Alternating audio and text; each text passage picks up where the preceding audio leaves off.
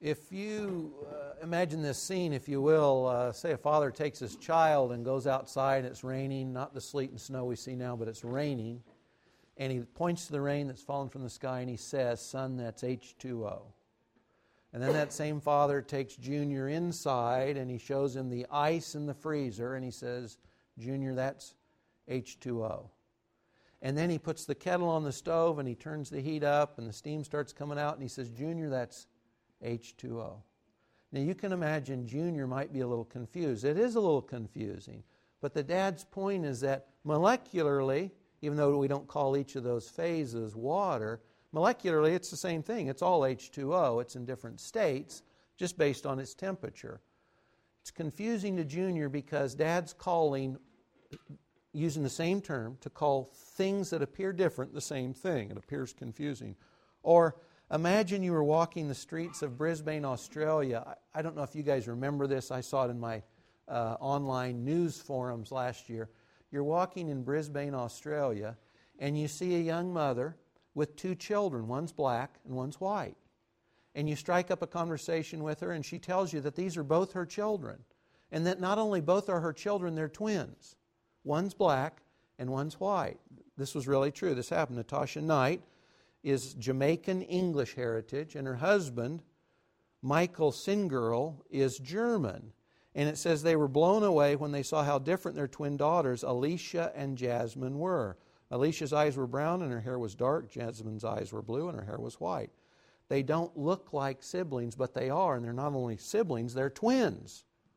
This, I don't know, someone tried to estimate the odds. It's high about this being able to occur, but that's, that's what occurred. This made news around the world. I don't know if you remember seeing any of it. Anyway, this is all just to introduce the topic for this morning, which is week two of our seven week series looking at the Trinity, looking at God Himself. And this is the series title is God is. This week's God is Trinity. Or we could say God is unity in plurality, or we could turn that around. Does this sound boring, Bryce? Or God is, uh, God is plurality and unity uh, that's the thought. Uh, yeah, I know. We're going to work, we will wade through a little bit here on the front end, and hopefully in the, in the second half, uh, some of this uh, is more meaningful because it makes sense. It makes sense to the world you and I live in. Uh, any attempt to talk about God as a Trinity does appear a little bit confusing and it appears a little contradictory. Uh, you say that there's one God, but this one God exists in three persons. No, it's not many gods, it's one God. No, it's, it's not one God singularly, but it's one God in three persons. It appears contradictory and confusing. I suppose on some level it is. The truth is, though, you cannot read the scriptures and the description God gives of Himself apart from understanding God as one God in three persons. You just can't get through the scriptures without this.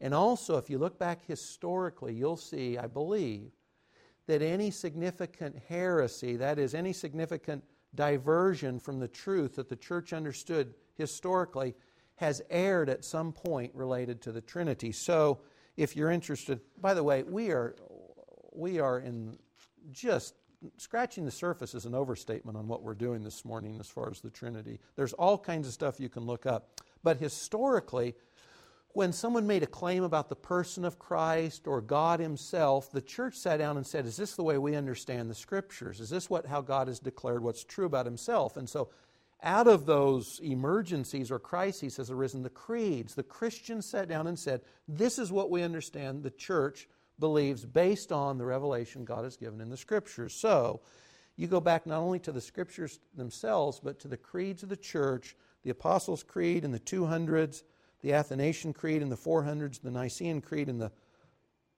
3, three or 400, sorry about that. If you go post Reformation, the 39 articles from the Anglican and Episcopalian side of the church, or in 1571, if you look at the Westminster Convention, if you're Calvinist persuasion from 1643, all of them affirm the same truths that there's one God who exists in three persons. Not many gods, one God, but not one God singularly, one God in three persons. That's the teaching of the scriptures, it's the historic affirmation of the church as well. And Bryce, going back to theology, you know, the trouble with theology is that it sounds boring, but it's kind of like if you read, uh, if you got medicine bottles at home, you know, if you read the instructions on the label, you could get something that heals you or helps sustain your life, but if you didn't read the label and you took something, it could harm you. In some cases, it could kill you. And theology is like that. Um, you got to read the label because what you believe, the scriptures affirm, ultimately defines your destiny. It defines who and what you are and where you're going, what your future and time and in eternity is going to be like. So, theology is important. We're going to start, we're going to work through on the front half just some scriptures. And as I say, this is not even scratching the surface.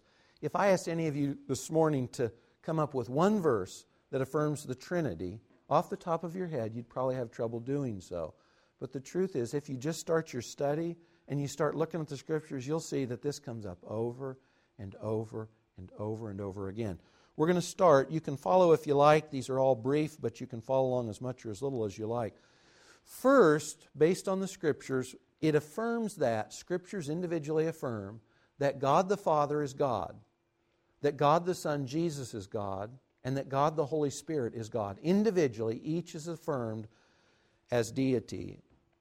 Uh, Psalm 45 7, the psalmist is actually talking about the Messiah, and the Messiah is God. And so he says, You love righteousness and hate wickedness, therefore, God, your God, has set you above your companions. God, there, God the Father, is God, the one who is over the Messiah. This will come up here and again in just a second. But God is over all. God the Father is over all. He's God even over the key leader who would come in history. Tied to this same theme in 1 Corinthians 15 24, Paul's describing what's going to occur in the future. And he says basically that Jesus will come back to the earth. He'll put down all rebellion against God. And that when that's done, it says, he will hand over the kingdom to God the Father after he has destroyed all dominion, authority, and power. He'll hand over, Jesus, God the Son, the Messiah, will hand over the earth to God the Father. God the Father is God. Most of the times, not always, but most of the times when you read the scriptures, Old or New Testament, it uses the term, the simple term God, it's talking about God the Father. So God the Father is God. Related to the Son, we looked at John 1 1 last week, and I'll read it again today. In the beginning was the Word. John's telling us about Jesus, and he describes Jesus as the Logos, or the Word of God. In the beginning was the Word. The Word was with God, and the Word was God. John's first sentence, the opening to his gospel, tells you that Jesus is God. In Philippians 2 6, Paul says the same thing. He's describing Jesus, and you know, uh, we've talked about uh, briefly creeds. You know, you get these crises when someone makes a claim historically about Jesus. You had these going on while the epistles were being written. So when you read something like Philippians 2, you're reading Paul's response to claims that were being made during his lifetime about what Jesus was or wasn't. He was an angel, or he appeared to be a man, but he really wasn't. You see the same thing in John's epistles, uh, opposing what was called Gnosticism, this thought that uh, knowledge reigned supreme in the Greek world. That was the key thought. And, and so Jesus, God couldn't really become a real man. And so when you read in John's epistles, John 1 especially, uh, we saw Jesus, we heard Jesus, we handled Jesus. This is all responding to crises going on in the lifetime of the folks who authored the New Testament. Paul in Philippians 2, responding to this charge that maybe Jesus was just some kind of angel, says of Jesus, who being in very nature God. He says, don't get this wrong. He's not an angel, he's not some sub God being. Jesus is, in his very nature, he is God. Also, if you look in the Old Testament, it's a little confusing if you read a verse in the New Testament that says no one has seen God at any time. And then you go to the Old Testament that says these people saw God. How do you reconcile that? The, the implication seems to be this no man has seen God the Father at any time. But Jesus, God the Son, even before he came to earth in the incarnation, Jesus, God the Son, was the one who walked with Adam in the garden, that Adam and Eve heard and saw or the other appearances where it's called the angel of the Lord shows up. The angel of the Lord speaks to people, interacts with people, claims to be God, accepts worship as God. Who is it? It's not God the Father, it's God the Son. So again, just the use of the angel of the Lord in the Old Testament, not always, but pretty consistently represents Jesus before the incarnation. Jesus, the Son, is God. And then the Spirit from Genesis 1 2, you remember in verse 1, God speaks the creation into existence. In verse 2, it says, The earth was formless and void, darkness was over the surface of the deep, and the Spirit of God was moving over the surface of the waters. Genesis 1 1, God created the heavens and the earth. John 1 1, Jesus created the heavens and the earth. Genesis 1 2, the Spirit of God is the active force arranging, if you will, the creation itself. God, the Holy Spirit, is God. Acts 5 uh, 3 and 4, interesting. Remember in the early church, they had these financial needs for families who didn't have enough support. And so various individuals were selling their land, and they were giving the apostles those funds so the apostles would redistribute them so everyone's needs were met. Trouble arose because one couple wanted to appear important to the church, so they conspired between each other. They were going to sell their land. They were going to give part of the proceeds to the apostles for distribution, they were going to withhold the rest. the apostles didn't care what they did with their land, nor did God, so to speak, but it was they were lying. So they presented the funds to the apostles and said, Here's all the money from our land. And Peter says this Acts 5, verse 3 Ananias, how is it that Satan has filled your heart so that you have lied to the Holy Spirit? And then in the next verse, he says, You have not lied to men, but to God. When you lied to the Holy Spirit, you lied to God. God, the Holy Spirit, is God. Individually, you see the scriptures affirming that the Father is God, the Son is God, and the Spirit is God. Uh, collectively, you also see God speaking about himself in this plural sense. If you go back to Genesis 1 1 again, excuse me. When it says, in the beginning, God created the heavens and the earth, the Hebrew, we mentioned this a week ago, but the Hebrew is actually plural. Elohim is plural form of God. If you're going to say God singular in Hebrew, it would be El, E L. El is God. This could have read, in the beginning, El created the heavens and the earth, but it doesn't. It says Elohim, God plural. If you read commentaries or if you read uh, Bible dictionaries or other things, you will hear authors say, this does not speak of God in plural because even though plural is used, it's really what we call the plural of majesty. That is, you know, if you listen to a British monarch and the monarch would say, We want to be alone, the monarch speaks, excuse me, excuse me, you know, I'm fine till I get in this building. And then the phlegm just starts flowing, and I'm coughing and hacking the rest of the time, so sorry about that. I've taken my meds and it's not helping. Um, you know, the king might say, We want to be alone because the king, in a sense, in his person, is the nation. So the king might say, We want to be alone. He doesn't mean that he's God, he just means he's associated with others larger than himself. this thought is read back into the Hebrew scriptures. The problem with the thought is it's not used of God elsewhere. Thank you. It's not used of God elsewhere. it's not used of kings elsewhere in the Hebrew Old Testament. I think it's fallacious reasoning, and I think it's one more instance where we take things as we understand them today and we read them back into the text. The use of Elohim in Genesis 1 1 seems to imply from the very beginning that God exists in plurality. Elohim. Besides that, if you go into the, just the next chapters, Genesis 3 22, God says when He's going to create man, He says, Let us make man in our image. Genesis 11 7. Let us go down and confuse the language of men at Babel. Isaiah 6 8. Who will go for us when Isaiah is in heaven and sees God? God is using plural pronouns for Himself. And again, some people will try and make the explanation that this is the same thing plurality related to majesty, I, I just don't buy it. I don't find it convincing. And frankly, with the rest of the scriptures, it appears to make sense that this is simply God showing from the very beginning that He's one God existing in three persons. If you go to Matthew 28 19, when Jesus is leaving the earth and giving His disciples, excuse me, that final commission before He returns to heaven, He tells them that for those who believe in Him, they're to baptize in the name of the Father, the Son, and the Holy Spirit. They're not baptized to God alone, they're baptized to the Trinity. When a Christian affirms faith in Christ and declares that publicly, it's declared to the Trinity, to the Father, the Son, and the Spirit. I love the benediction at the close of 2 Corinthians in 13, verse 14. Paul says, May the grace of the Lord Jesus Christ and the love of God, i.e., the Father, and the fellowship of the Holy Spirit be with you all. And you guys have to remember, for Jews, Deuteronomy 6, 5 or 6, the Shema, was kind of the hallmark of all Israel and all Jews. Hear, O Israel, the Lord your God is one. There's not many gods, there's one. For Jews, and of course all the disciples here are Jews, for the Jews to be associating the Father, the Son, and the Spirit together, this would be blasphemous and it would be idolatry if they didn't understand them each to be God.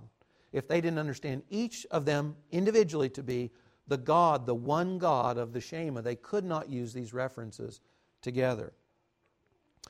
If you look in the upper room discourse in John 14 through 17, it's the same thing. It's very specific there, generally about the, the union of the Father and the Son, but it also brings in the Spirit that Jesus says, If you've seen me, Philip, you've seen the Father, and I'm going to come back to you after I've gone to heaven. And who comes back? The Spirit, the union of the Father, the Son, and the Spirit is seen in Jesus' upper room discourse. And then, last along this line, Paul places the Father, the Son, and the Spirit in continuity with each other several times. Just a couple. In 2 Thessalonians 2, verses 13 and 14, he says, God chose you you're sanctified by the Spirit to share the glory of the Lord Jesus Christ God the Father, God the Son, and God the Spirit. Or in 1 Corinthians 12, 4 through 6, Paul's talking about the fact that there's these diverse uh, gifts given in the, in the church and the body of Christ. He says, but even though there's this diversity, it's the same Spirit, it's the same Lord, it's the same God. You've got the Spirit, the Son, and the Father. Ephesians 2:18 I won't read and 4 4 through 6. Same thing God the Father, God the Son, God the Spirit, all put together in the same phrases. The scriptures are clear that God identifies himself and describes himself as one God in three persons. Not many gods, but one, but not one God singularly, one God existing in three different persons. And you cannot read the text of the scriptures and make sense of God apart from understanding as one God in three persons. Now, uh, that's kind of all up here. And, and frankly, though, you can't know God as He means to be known apart from understanding God as the Trinity. This is important. If you start saying, well, how does that affect me where I live? What are the implications of that? Let me start with this God's unity in plurality affects you and I in all the relationships we have, both vertical between us individually and God and corporately and God, and also horizontally between us and each other because we're created in God's image. God is one God in three persons. And when he created man, he says, Genesis 1:27 and 28, God created man in his own image, in the image of God he created him, male and female he created them. God blessed them and said to them, Be fruitful and increase in number. I don't know if you caught that, but in the image of God, singular, he, singular, created him, singular. Male and female, he created them, plural. In Genesis 5 1 and 2, when God created man, he made him in the likeness of God. He created them, male and female, and blessed them. If you try and figure out what does it mean to be made in the image of God, you'll hear things like being made in God's image means we're uh, authority on the earth. We're the highest uh, pinnacle, if you will, of authority on earth. That's true if you say we're created in God's image, and that means that we're creative, sub creators, that's true. But if you miss this, you've missed the key because this is what it says in context. To be created in, in the image of God means unity in plurality. It references the Spirit, the triunity of God, because when God says He created us in His image, He says male and female and children. So the family, families are, are meant to be, if you will, reflections of one God in three persons, one family with three functionally different parts, if you will husbands, wives, and children. He says, uh, be fruitful and increase in number. It anticipates children. So in a family, you've got one entity, one family, but there's three different components within that family fathers, mothers, and children. And this reflects the unity. If you don't understand anything else about being created in the image of God, it's this thought God's one God in three persons. God created us male and female. He created us in plurality. We reflect Him primarily in that sense. In fact, if you read the creation narrative, you guys know every time God speaks something, He creates the light, He creates the night and the day. And do you remember the phrase after every creative act He says? And it was good. And it was good. And it was good. But there's one thing in, this, in the narration of creation that God says is not good. And on the sixth day, all of creation's created. Adam's standing there in the garden, the pinnacle of creation. And God looks around and says, You know, there's one thing missing. This is not good. What's not good? Adam being alone is not good. Now, of course, God knew this isn't news. He's not looking at thing and thinking, gosh, I missed something here. The point is for Adam, it's not for God. What does God do? He has all the animals march in front of Adam. Why? On one hand, Adam names them. He's the authority. The authority names his subjects. So Adam names all the animals. But what's the other thread here? Adam's seeing all those pairs of animals go by. He sees a male and a female of all those animals going by. Because God wants him to understand what God already knows that Adam by himself is incomplete. Now, Adam could have existed eternally in the Garden of Eden without Eve, just he and God, and you know, that would have been good right? You know, you and God, this would be a good thing. But God looks at it and says, This creation is incomplete.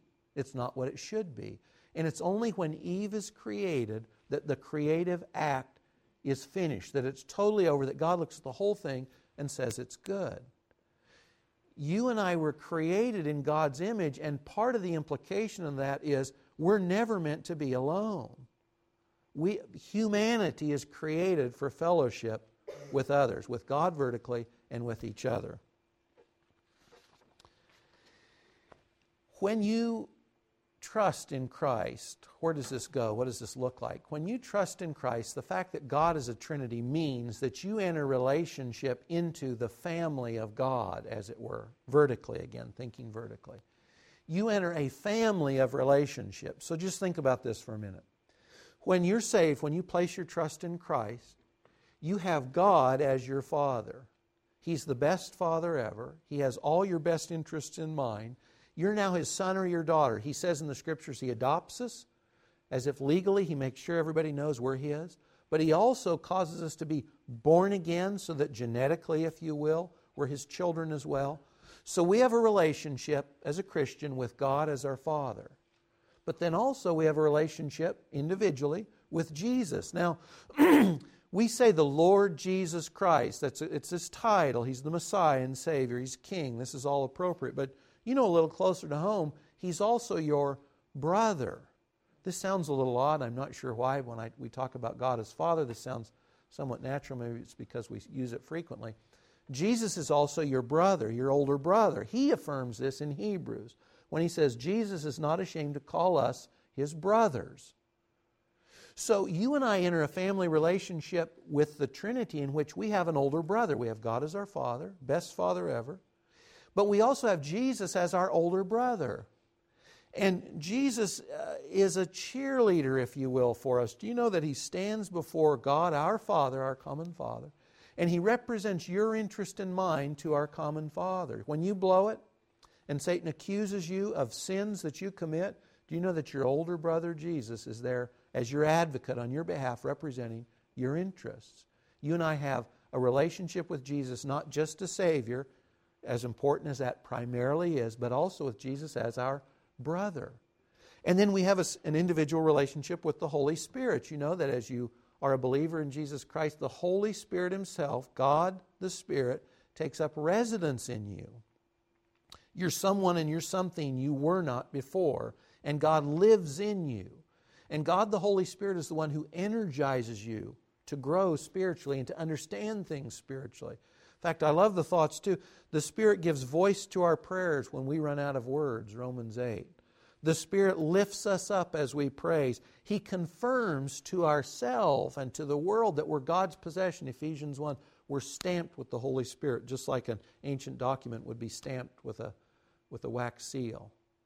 So we individually have entered into relationships with God our Father, Jesus our brother, and the Holy Spirit, the one who indwells us, who energizes us for all spiritual life.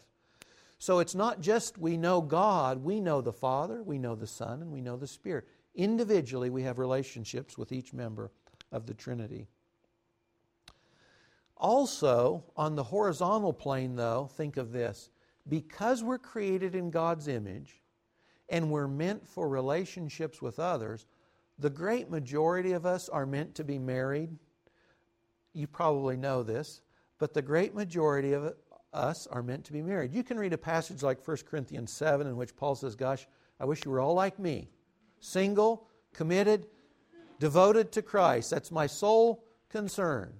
But you know, that's the rare exception in the scriptures. And I have not met many adults who tell me they're called to be single. I have met many single adults who've told me they'd like to be married and aren't. And for most of us, God means for us to be married. This is appropriate because for most of us, it's like Adam without Eve. God looks at us and says, I meant you by creation, by bearing my image, I mean for you to be in these close, intimate relationships with someone who's like you, but different. Someone who's like you, but different. You know, in the Trinity, the same essence, equal deity, equal glory, equal power, but different functions.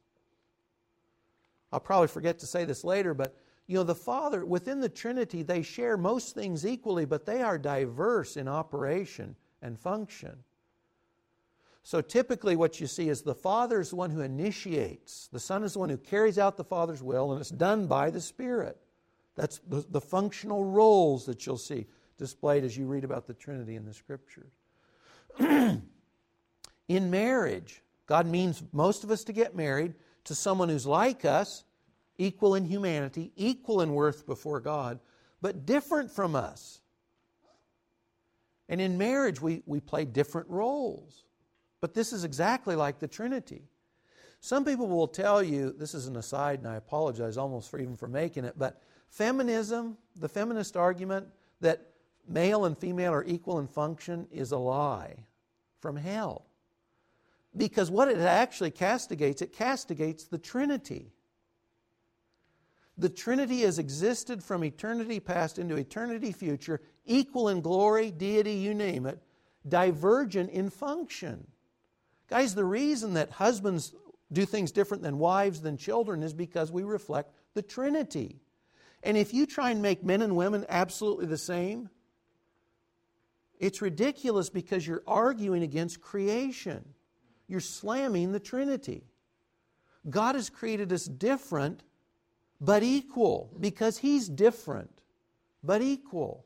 So in marriage, we're taking two people of equal essence, as it were, but different function. And we put them together and they form a family and they have children. God means most people to get married because we're created in His image. And also, God means most couples to have children. This is, this is included in the created in God's image in Genesis 1 and Genesis 5. Having children is what God desires. We reflect the Trinity in having children. The husband, the wife, and the child represents, maybe in some dim form, the Father, the Son, and the Spirit. This is normal. And, and God's love, in a sense, for Himself reproduces itself in creation and humanity, and a husband's love and a wife's love for each other reproduces itself in love with their children. So, families, one family, with different uh, parts, if you will, husbands, wives, and children, reflects the Trinity. God never means us to be the same. We're not created to be the same. We're created to be the same in essence, but not in function. We're diverse in function because the Trinity is diverse in function. Besides, though, marriage and the family, whether or not you ever get married, or whether you are married and have a great family life, God means for you and me to interact with others, again, because we're created in His image. If you find guys, especially, who think they can get along without meaningful relationships with others, they're kidding themselves. This is probably why the women are having cookie exchanges and the guys aren't. or maybe the guys would golf. I don't know what that would look like. But you know, women typically a little bit more given to this, uh, to fellowship.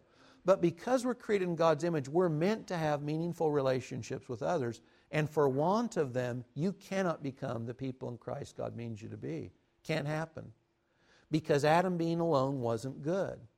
And you and I, even if we have great family relationships, if we're in a great marriage and we love our kids and all that's great, God still means for us to be having healthy interaction with other Christians in which we're encouraging them, they're encouraging us. We're shaping and we're encouraging, we're exhorting each other to be the people God means us to be. You can't grow appropriately apart from that. John Donne in the 15 and 1600s, I don't know if you remember, but he lived during the Black Plague in London, and people are dying right and left.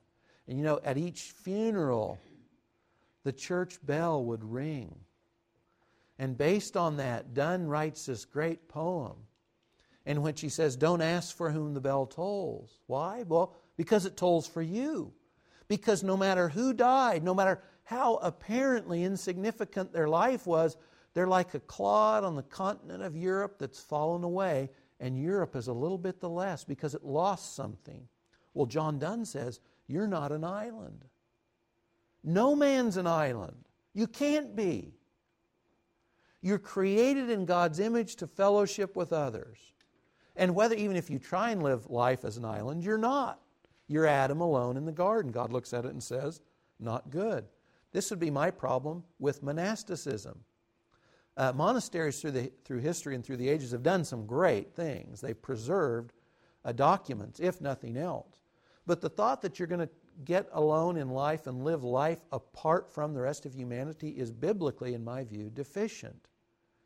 God means for you and I to interact with others because we reflect His image.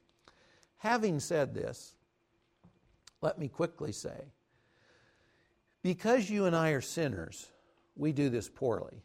We sin against God, we sin against each other.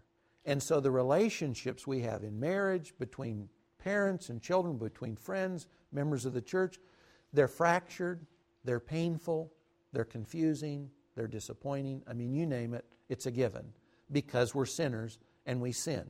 And those are the folks who are bearing God's image still and supposing to get along with Him and with each other. And just having said that, I say, you know, that's the cards we're dealt with, and so that's the game we play. And, and I don't mean that uh, in a bad sense. I mean, get over it, forgive others, apologize to others, ask for forgiveness, make the best of it you can, recognizing it's never going to be perfect on earth. Your relationship with God, your relationship with others. It can be, I should say, very good. It can be better than most of us experience.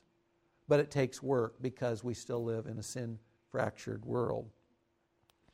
Our humanity reflects God's image because it's through the interaction of the ones who are the same but different that we express God's image. Let me wind down here. Um, God's uh, within the Trinity itself, and John, the Upper Room Discourse is the best example of this, the best single place you can see this in the Scripture. The, the interaction of the members of the Trinity towards each other is the pattern you and I have for our interaction with each other. And by that I mean this God the Father loves the Son and the Spirit. He loves and honors the Son and the Spirit. God the Son loves and honors the Father and the Spirit. And God the Spirit loves and honors the Father and the Son. They're committed, if you will, to heaping honor and praise on each other. Again, read John's upper room discourse and see the way in which the Father and the Son, especially in that context, talk about honoring, praising each other. The members of the Trinity love and honor each other. And they, in a sense, defer to each other in those functional roles each one of them uniquely holds. And that's the pattern for you and for me. That is, in our relationships, in marriage, in family, in friendships, etc., we're to mirror the members of the Trinity in their love and honor of each other. So when you look at your relationships with others, many of them may not be perfect, and some of them aren't going to be close enough in which you would think this, this plays a role. But in the relationships that you and I have that are ongoing, in which we have some investment and others have investment in us, it should display this kind of concern for others, love and honoring each other. We should prefer each other in honor. We should encourage each other in our areas of strength. When the Father initiates something and the Son carries it out, and the Spirit is the one that gets the job done, the energy in which that's accomplished, each member of the Trinity is functioning in the air. they're uniquely, uh, they're not created to. I'm not even sure how to finish the sentence. But in their areas, each one's operating uniquely. We should affirm each other in the ways God's wired us in the strengths we have. We should be encouraging each other in the strengths we have. We should be doing good to each other. The members of the Trinity only do good to each other. They don't backbite, they don't talk each other down, so to speak. They only seek each other's good and honor. In your family, you should eat together and you should talk about the issues of life together. I'll tell you, as a father with grown kids, this, is, this would be kind of one of the highlights of my life is our meal times together around our table. We discuss everything and anything. We have the best time doing it. And part of it's because we have to work at not offending each other. Had a conversation the other day with one of my unnamed daughters. And, and you know, I like to challenge, to refine the argument to what are its essential components and how do you defend that? Not because I'm argumentative, I would argue, but because it's clarifying, it's helpful. And I was so pleased that my daughter was able to, to not flip out emotionally, and we had this great conversation in which we clarified each other's thinking through this healthy interaction around the dinner table. It's great. If you're a family, you ought to be doing this kind of thing. And you also ought to be each other's cheerleaders. You know, it's easy the closer you get to people to take them for granted, but you ought to be, as family members, you ought to be each other's best, greatest cheerleaders. You have to be encouraging those other members to be doing the things, going the places, meeting the people God's uniquely gifted them and set them in a place to do. And then with others, you ought to be, we ought to be fellowshipping with each other. I'm thinking primarily here just in the context of the church, though it's certainly not limited to that. But you know, we enjoyed uh, last week a great time in fellowship with a couple other families from the church because someone called us and said, "Hey, come on over." It was it was it was a hoot. And it was fun, it was encouraging. And you know, you ought to be inviting others, and if others don't invite you, invite yourself to their house. We've done that too. It's all good, but you and I, we are meant to have this kind of fellowship with each other. It's, we're created in God's image, God means for us to have it. We worship one God in three persons, and we honor Him and we display His likeness best when we live with each other in love and honor. Let's pray. Father, uh, we tread on thin ice when we try to describe the infinite and the eternal. But Lord, you've expressed things that are true about yourself, and we want to see those and affirm those so that we can know you and honor you as you should be. And Lord, you are life, and the better we know you, the, the more fully we comprehend you to the limited degrees that we can, is the more experience of life we reap. I pray for each one of us that we see you more clearly, that you're one God in three persons, and that, Lord, we understand a little bit of the ways that that's reflected in our humanity, in our need for each other. And Lord, that it guides the ways we interact with each other, just as you, within your Trinity, love and honor each other. Lord, help us to make that our goal and our aim to love and honor each other as well. Lord, help us to give you glory and honor, as is your due, by the way we live this life here, towards you and towards others. In Jesus' name, amen.